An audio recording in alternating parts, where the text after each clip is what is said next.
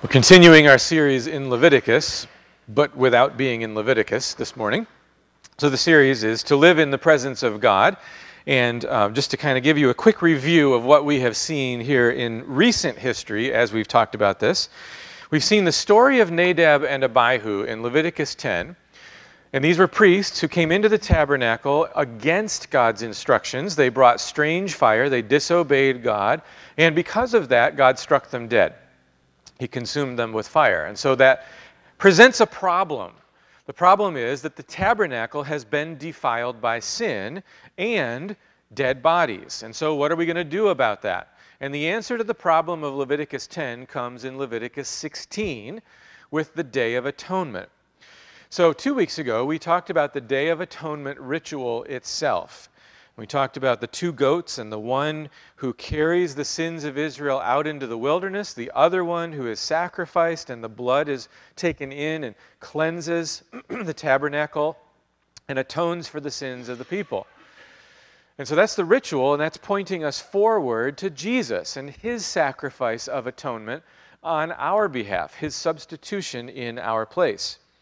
We defined atonement as to appease the wrath of an offended party by a gift that rectifies an injustice done in order to restore a broken relationship. And so then we talked about Jesus' atonement for us and how Jesus is the one who brings us, because of his atonement, peace with God and then access to God. He intercedes for us, and he's a sympathetic high priest who knows our weaknesses and still loves us. Today, what I would like to do is I want to talk um, for a little bit about something I'm just going to call false atonement. I want to talk about the ways in which our culture today seeks atonement in the wrong ways. And hopefully, this will help us to see some of our current cultural issues maybe in a different light, understanding some of what's going on underneath the surface, even subconsciously, because we, uh, as Christians, we have God's Word that tells us how He's made us. And so we know things about how humans think and work and operate and the world that God has designed. And so, what I'd like to do is just kind of apply what we've seen in Scripture to what's going on in our culture and see some ways that our culture is looking for atonement but doing it in the wrong ways. Let me give you just some kind of rambling thoughts before I jump into four ways that we look for atonement in the wrong ways, four versions of false atonement. So, as you read scripture, Romans 1 is kind of a key passage for understanding culture apart from the gospel.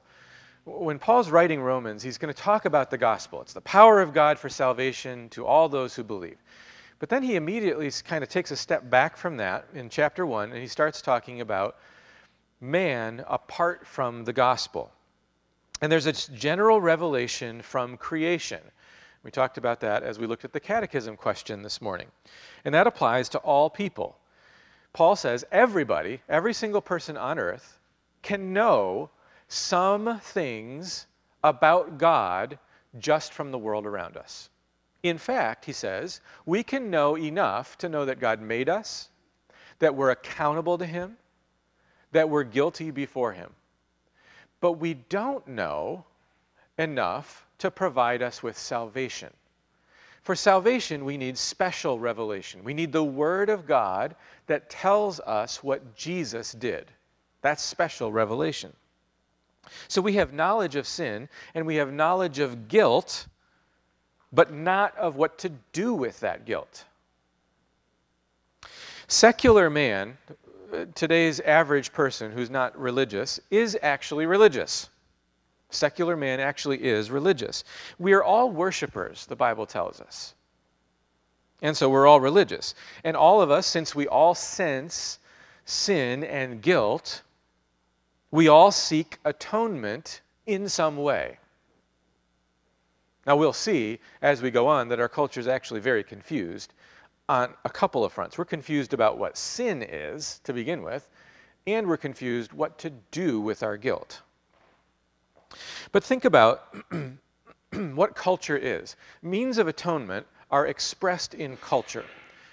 Culture is the religion or the worship of a people externalized. Culture is the worship of a people externalized.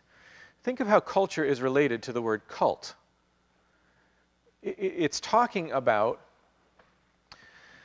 what we believe as a people, kind of our, our, our, our group understanding and presuppositions and beliefs, and how those things play out in the shared spaces that we have. So, our culture approaches law and government and education and entertainment and recreation and all of these different things in certain ways because of what we believe. And, and culture reveals what we value. So, culture is the worship of a people externalized, put out there for everybody to see. It's our, our shared beliefs, in a manner of speaking. So that means that the ways that our culture seeks atonement will tell us something of what we worship. And we'll see, of course, our, our, our means of atonement as a culture are ultimately unsuccessful. It's only the atonement of Jesus that can ever truly wash away guilt for sin. The other idea that I just kind of, kind of want to throw out there for us to have in the back of our mind as we look at these false atonements this morning is the myth of neutrality. We tend to think of culture as neutral. We tend to think, well, we have an American culture and other countries have these different cultures, and we think that cultures are just they're neutral. They're, they're not a good or bad thing. But that's not the case at all. Because when it comes to law, there's a standard, and the standard is God's Word. When it comes to government, there is a standard, and the standard is God's Word. When it comes to every area of culture, there is a standard, and the standard is God's Word. And that means that some cultures will be better than others, depending on how much they reflect God's Word. Culture's not neutral. So culture is going to tell us something about what we really believe and about what we worship. There is no neutrality, everything's an expression of worldview. Now, I'm going to give you a quote here in a minute, and this is the only kind of academic, gotta think about it type quote this morning. All right, so just bear with me for a few slides. This is uh, a professor named William Edgar, and he's talking about the French Revolution. But here's what he has to say He says, When classic justification, based on the propitiatory work of Christ, is absent, human beings will grasp for substitutes, often grotesque ones. Okay, let's just pause for a minute. Justification is how we are declared righteous. And propitiation is turning aside God's wrath. So, what he's talking about when he says classic justification based on the propitiatory work of Christ, he's talking about atonement. Okay? He says when that's missing, when that's absent, human beings will look for substitutes often grotesque ones. We have here in the French Revolution, among much else, a case of secular atonement. So he's identifying something that happens during the French Revolution as being an expression of people's desire for atonement, although it's a secular version of it. What's he talking about? He says one of the central rituals within the drama of the French Revolution was meant to achieve expiation expiation and propitiation are kind of like two sides of the same coin. Expiation just means cleansing. So it's the guilt and, and the wrath that comes because of it. Propitiation is turning aside God's wrath. Expiation is cleansing from guilt. Okay? So, one of the central rituals of the French Revolution, he's saying, was meant to achieve expiation, cleansing from guilt. It was important to be cleansed from the past, while at the same time holding up revolutionary ideals. So, those who are carrying out the French Revolution, they've got their revolutionary ideals, but they're looking at, they want to wipe away the past. They look at, at, at what has come before as wrong. It's, it, it needs to be washed away. We as a people need to, to wash that out of our past and move forward in this direction. There's a lot of that going on in our culture today, right now. Okay? What is it specifically that he's talking about? He says, Thus, the guillotine was a counterfeit for Calvary. As the individuals who represent the, the old order, the old regime, are brought to the guillotine and their heads are chopped off and their blood flows, that is atonement. It's a secular version of it. It's washing away the guilt of the past so that we can move forward. All right. So much for the for the difficult like brain bending quotes this morning, all right? First secular atonement today that I want to talk about, first version of false atonement, is racial reparations. False atonement for racism and hate. Our culture's problem, in this sense, today, we, we, we look at it and we say, well, there's real racism and prejudice and oppression and discrimination in our history. So, in distant history, there was slavery. And in more recent history, there was discrimination. And we look at the civil rights era. And currently, there's a lot of talk about racism and prejudice, though it may not be as widespread as previously or as dramatic as previously. Although I should say, people say that it's incredibly widespread because everybody's a racist today. But I want to point this out.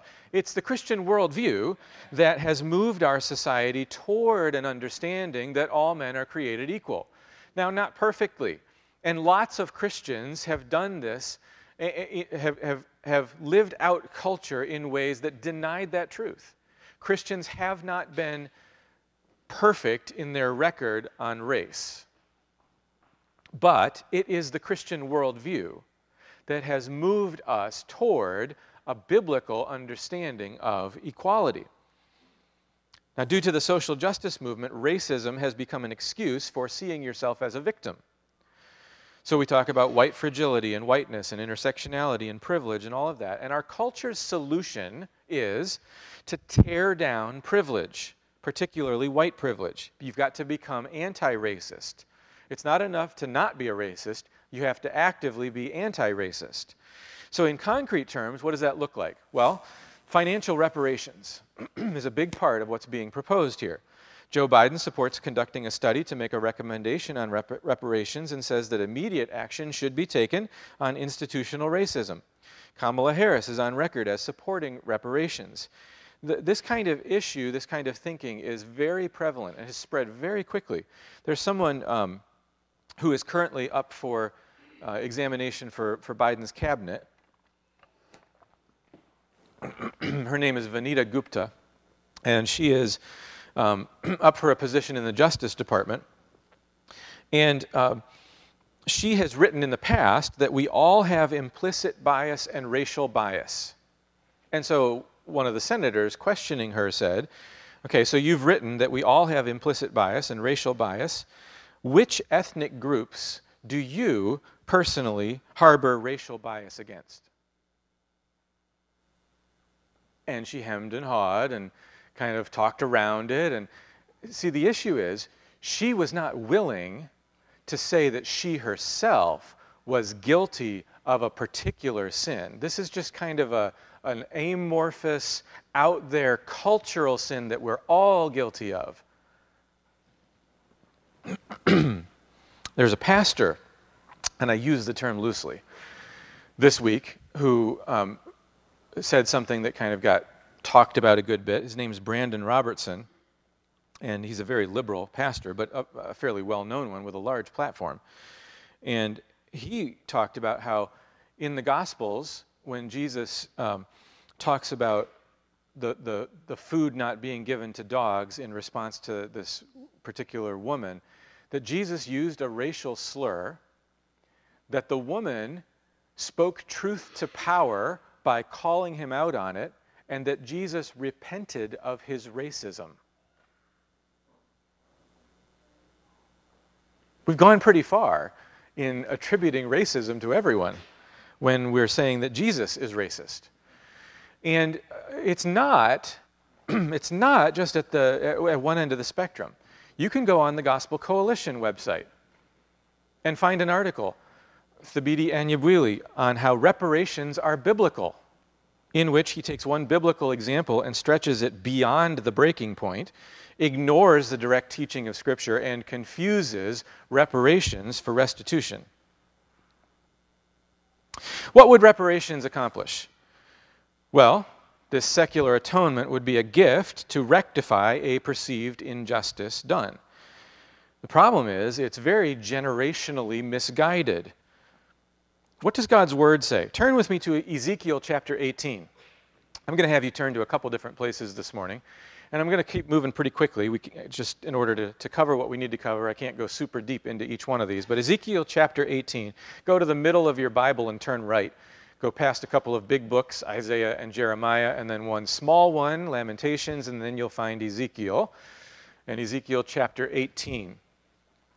a while ago, we talked about this passage in more detail. I'm just going to have us look at a couple things from it briefly this morning. Ezekiel chapter 18, look with me at verses 19 and 20. Yet you say, Why should not the Son suffer for the iniquity of the Father? When the Son has done what is just and right, and has been careful to observe all my statutes, he shall surely live. The soul who sins shall die. The Son shall not suffer for the iniquity of the Father, nor the Father suffer for the iniquity of the Son. The righteousness of the righteous shall be upon himself, and the wickedness of the wicked shall be upon himself. God says he's going to hold the individuals accountable for their own sin. God does not punish others for someone's sin. Specifically here, it's generational. He's not going to punish the sons for the sins of the father. Now, that's not to say that there aren't generational consequences.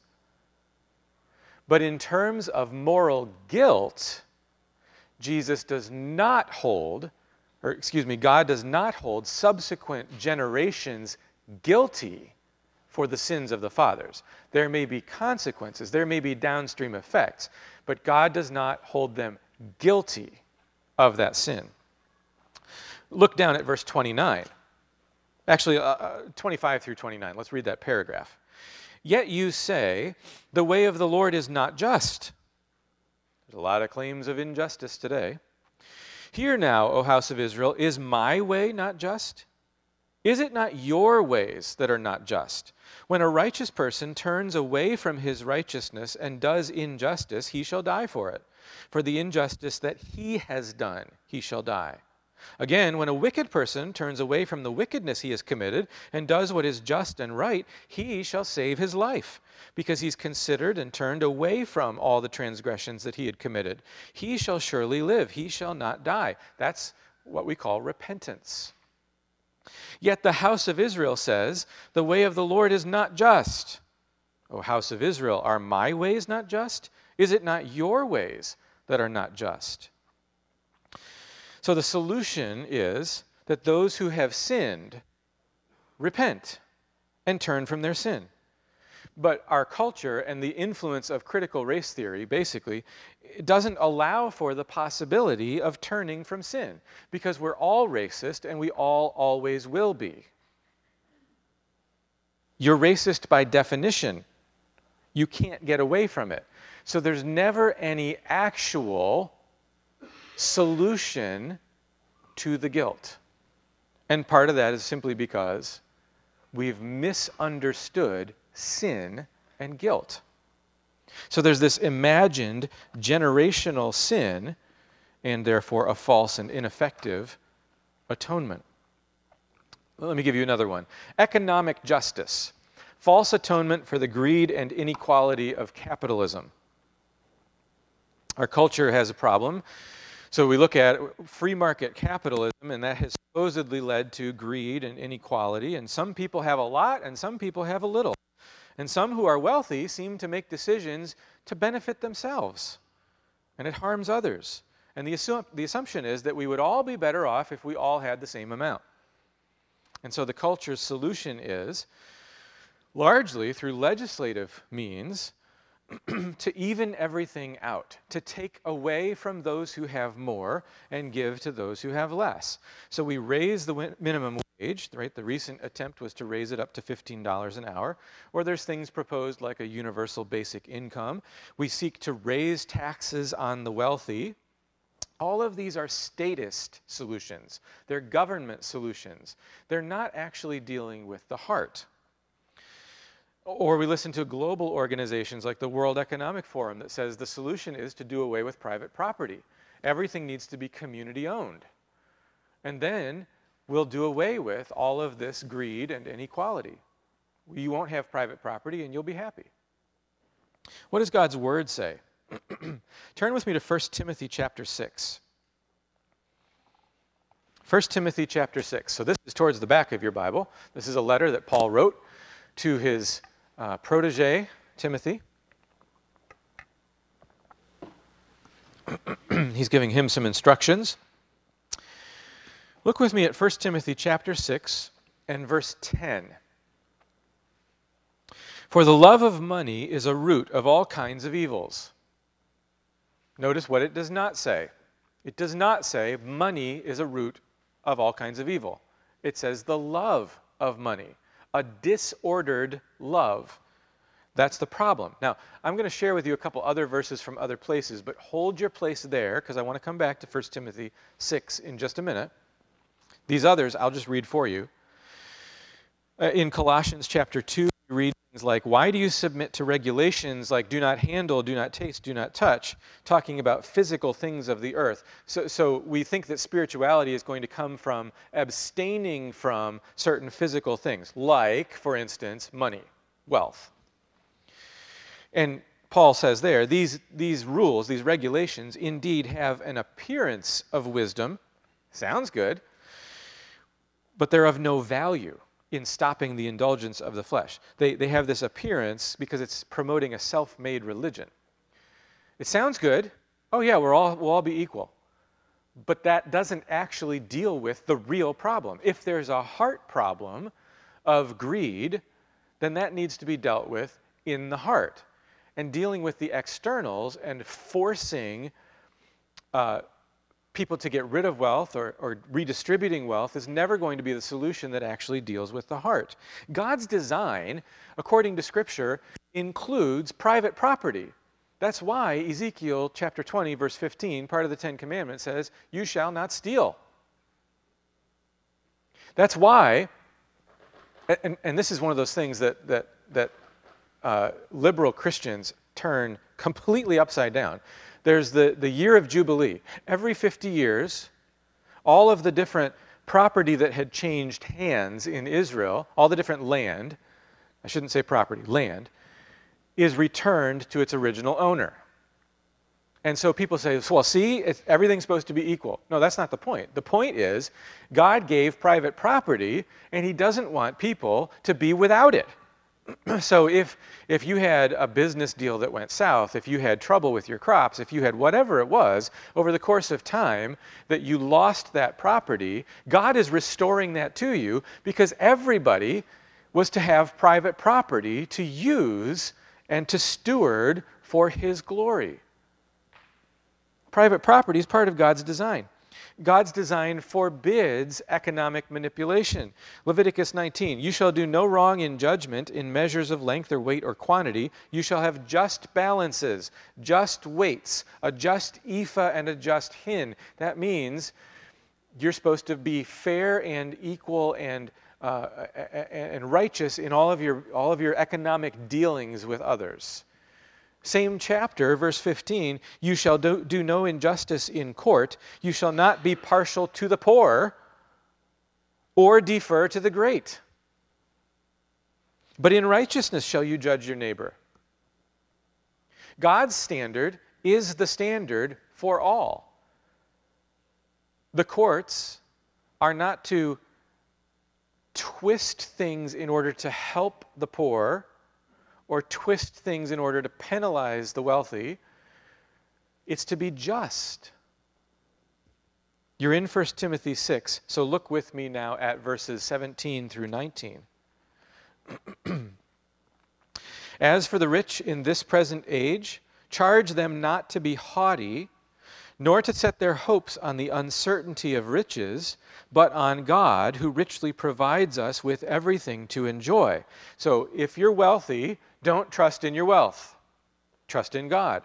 Verse 18 they are to do good, to be rich in good works, and to be generous and ready to share, thus storing up treasure for themselves as a good foundation for the future, so that they may take hold of that which is truly life. God's design is for voluntary generosity, not state sanctioned redistribution.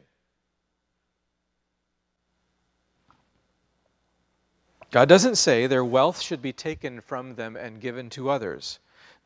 so, our culture's desire to force the wealthy to atone for what they've gained and that inequality is really a promotion of injustice and theft by the state.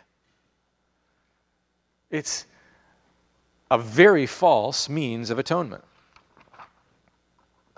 Because again, we've confused what actually sin is. A third one gender equality, false atonement for the sins of patriarchy and headship. Our culture has rejected God's design. There's a hatred for patriarchy, a hatred for God designed gender identity. And what you're currently seeing in the physical realm in our world, rejecting gender differences, is the fruit of the same rejection in the relational realm. God says that husbands are to be heads in the household. Our culture doesn't like that. Our culture rejects that, and many in the church reject that. And now what you're seeing is the fruit of that rejection playing itself out even in the physical realm where we want to get rid of all distinctions whatsoever. It's a rejection of God's standards. And it's not just in the culture, it's in the church as well. So, the culture's solution here, the way the culture wants to find atonement, is remove all restraints and remove all distinctions. So, we have the Equality Act, which is before Congress, which would remove all those distinctions in the eyes of the law. It would be mandated approval of gender dysphoria. It's a rejection of God's will this, uh, maybe, i am not sure exactly when it happened, within the last week or two, there was a, a, a representative from Florida who stood up in the U.S. House. His name is uh, Greg Steube. And he gave a great short speech calling the Equality Act what it is and saying what it's really doing. And he said, Our culture is rejecting God's will. And when a nation rejects God's will, that nation is under God's judgment, and that's what we're seeing in our nation today. We are under the judgment of God. He made a clear statement. But what was most striking to me was not his statement, but the response that came immediately after from Jerry Nadler, who's the chairman of the House Judiciary Committee, who said, Mr. Steube, what any religious tradition or the Bible prescribes as God's will is of no concern to this Congress.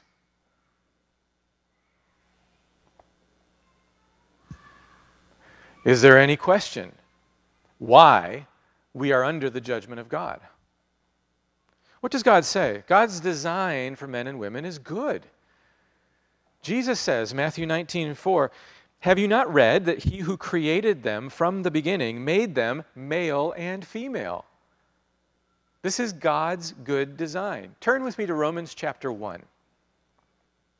Romans chapter 1. I mentioned this earlier this morning, but I want you to see this. Romans chapter 1. And we're going to get a picture of what happens when men reject their Creator and His standards. Romans chapter 1.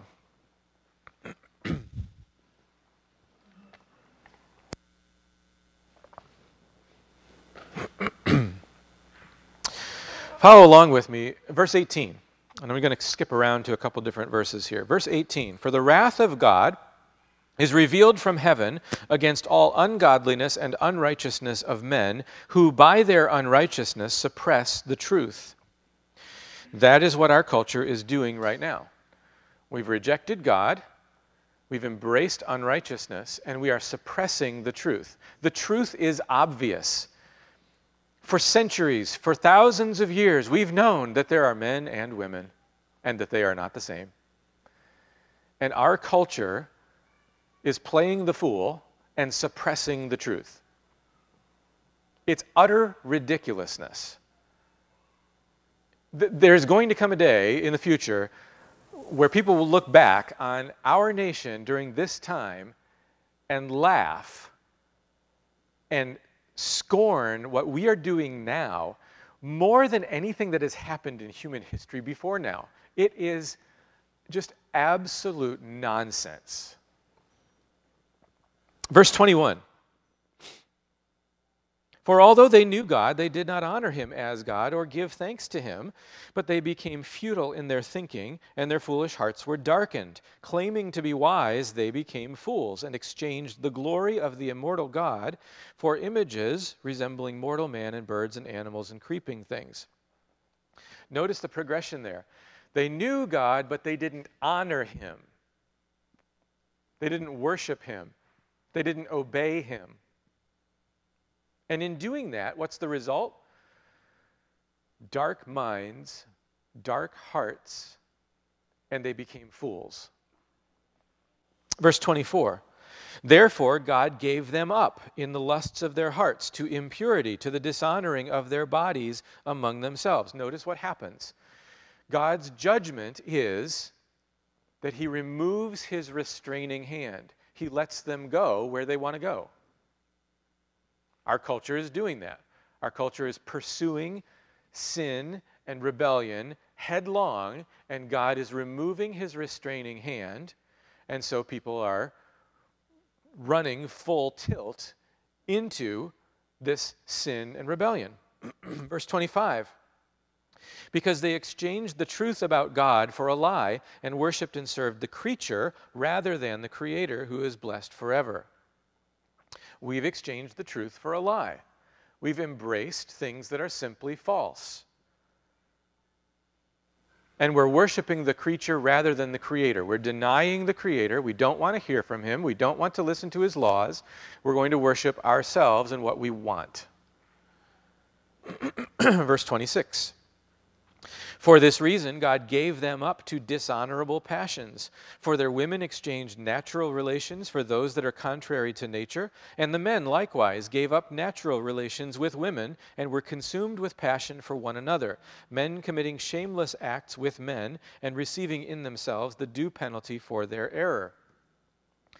When you hear those who claim to be Christians making room for the LGBTQ worldview, inside the church, they are false teachers. There is no place for rebellion against God in the worldview of the Christian. It is not to be. This is the judgment of God. He gives them up to these dishonorable passions. Look at verse 32. Though they know God's righteous decree that those who practice such things deserve to die, they not only do them, but give approval to those who practice them. and our culture has even moved beyond that. We don't just give approval, we're now mandating approval. You're not allowed to not give approval.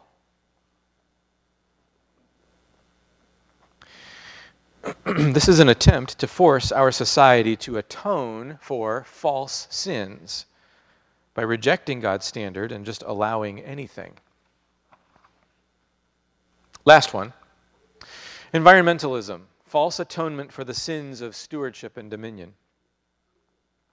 Our culture looks around and we see damage done to the environment. And by the way, hold your place there in Romans 1. We see the damage done to the environment. we see climate change. We worry about the future of the planet. We see the pollution of non biodegradable waste, plastic, nuclear, oil, etc. We look around and we see, well, there's overpopulation. The planet is being damaged. And so the solution is environmental regulations and clean energy, which isn't, and things like the Green New Deal and so you hear Klaus Schwab at the World Economic Forum saying, yes, we're happy to help with the economic recovery, but there will be strings attached. It needs to be a Green New Deal because our planet is in peril. I found an interesting expression of this in an article that was introducing the 2020 Mercedes Benz EQC. Just listen to the first couple of sentences from this article introducing this new vehicle. The days when Tesla occupied the premium electric segment all on its own are well and truly over. Jaguar has the I-Pace, Audi the e-tron, and now Mercedes-Benz is launching the EQC, a premium battery electric SUV. Now, listen. The car was presented in Norway, an oil rich country that can afford generous subsidies for electric cars. Think of it as secular atonement. I'm reading from the article introducing the vehicle. They are outright saying, first of all, Norway needs to atone for their sin of being an oil rich country. And so part of their atonement is to host the introduction of the new Mercedes battery powered vehicle. And Mercedes and all these other car makers need to atone for the sins of the damage they've done to the environment through gas powered vehicles. And so Mercedes can atone for their sin by creating an electric powered vehicle. What does God's word say? Creation is not ultimate, God is. We've talked before about the idea of a oneist or twoist view of the world.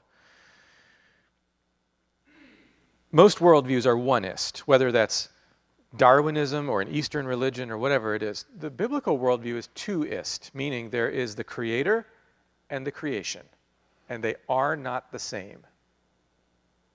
The creator is eternal, the creation was made. The creator is worthy of worship. The creation is to worship him. Romans 1, verse 25. If you're still there, look at it. Romans 1, verse 25.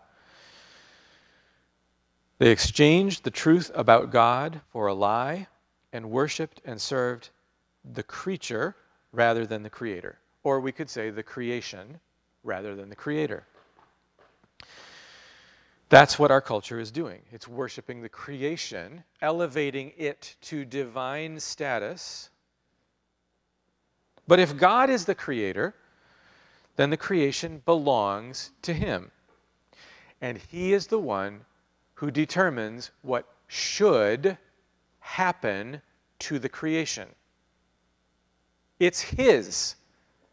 He defines it. He gets to say what we should and should not do with the creation. And so creation is to be stewarded. That's creation care, not creation abuse.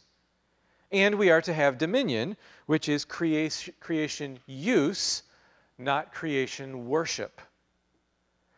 So he says, have dominion, subdue. We're to use it we're not to abuse it, but we're to use the creation. The creation is not ultimate, God is ultimate. The creation is a tool for us to use to God's glory. But our world seeks a false atonement by sacrificing our gain and comfort and dominion in order to preserve the planet. And so that's a false atonement offered to the wrong God. What's going on in all of these cases of false atonement? Well, it's the rejection of God's standards. It's a rejection of His law. Our culture no longer knows what sin is. Just like we don't know what a human is, or what a woman is, or what a marriage is, we don't know what sin is. And so we call things sin that are not sin. And we fail to call things sin when they are sin because we've rejected the Creator and his standard, his law. So our culture has guilt because we're created by God and we live in this world that He's made, and that's the way the world works. And so we know we have guilt, but we've misplaced the guilt because we don't understand sin. And so we no longer recognize the solution for sin. We know guilt, but we don't know what to do with it. We seek atonement in the wrong ways. See, biblical atonement is for biblical sin, sin as God defines it, an offense against the majesty and glory of God and His law. And biblical atonement is only achieved through the sacrifice of Jesus' blood. Only Jesus is a gift equal in worth to the offense we've committed. And only Jesus offers a sacrifice that's actually holy and blameless and sinless.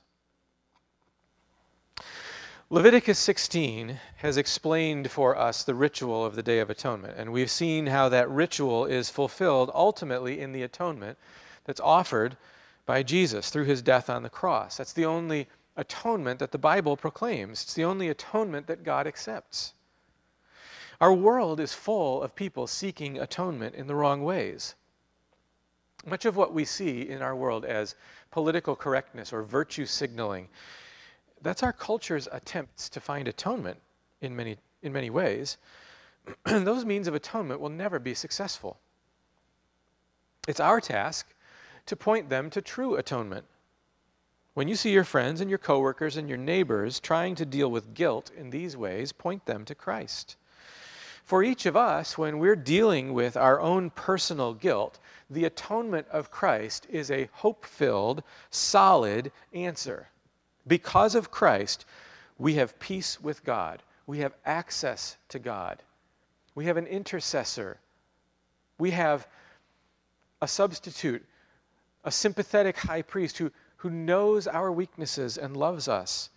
If you find yourself dealing with guilt in the wrong ways, repent of your own ideas. Turn to Christ, who stands ready to forgive. Trust Him for the atonement that He's made on your behalf it would be appropriate for each of us to examine our own minds and hearts. what do you do with your guilt? What are your motives? Do you find yourself at times thinking like the world in these areas? Do you find yourself going along with what the world says in these areas? Let's be people who are committed to the lordship of Christ and the law of God. Let's take him at his word and turn to him for atonement. Let's not seek to be guiltless in the eyes of the world, but rather, let's say with Paul, we make it our aim to please you pray with me? Lord, our culture is in a mess. We are facing your judgment because we have turned away from you. We've turned away from your standard. We don't even know what sin is anymore and yet we have guilt. I pray that you would enable us to speak truth into this culture, that you would enable us to be faithful to your word, that we would not drift away into thinking like the world, but that our minds and hearts would be shaped by your Spirit through your word. Thank you for the atonement that we find in Jesus. We pray it in his name. Amen.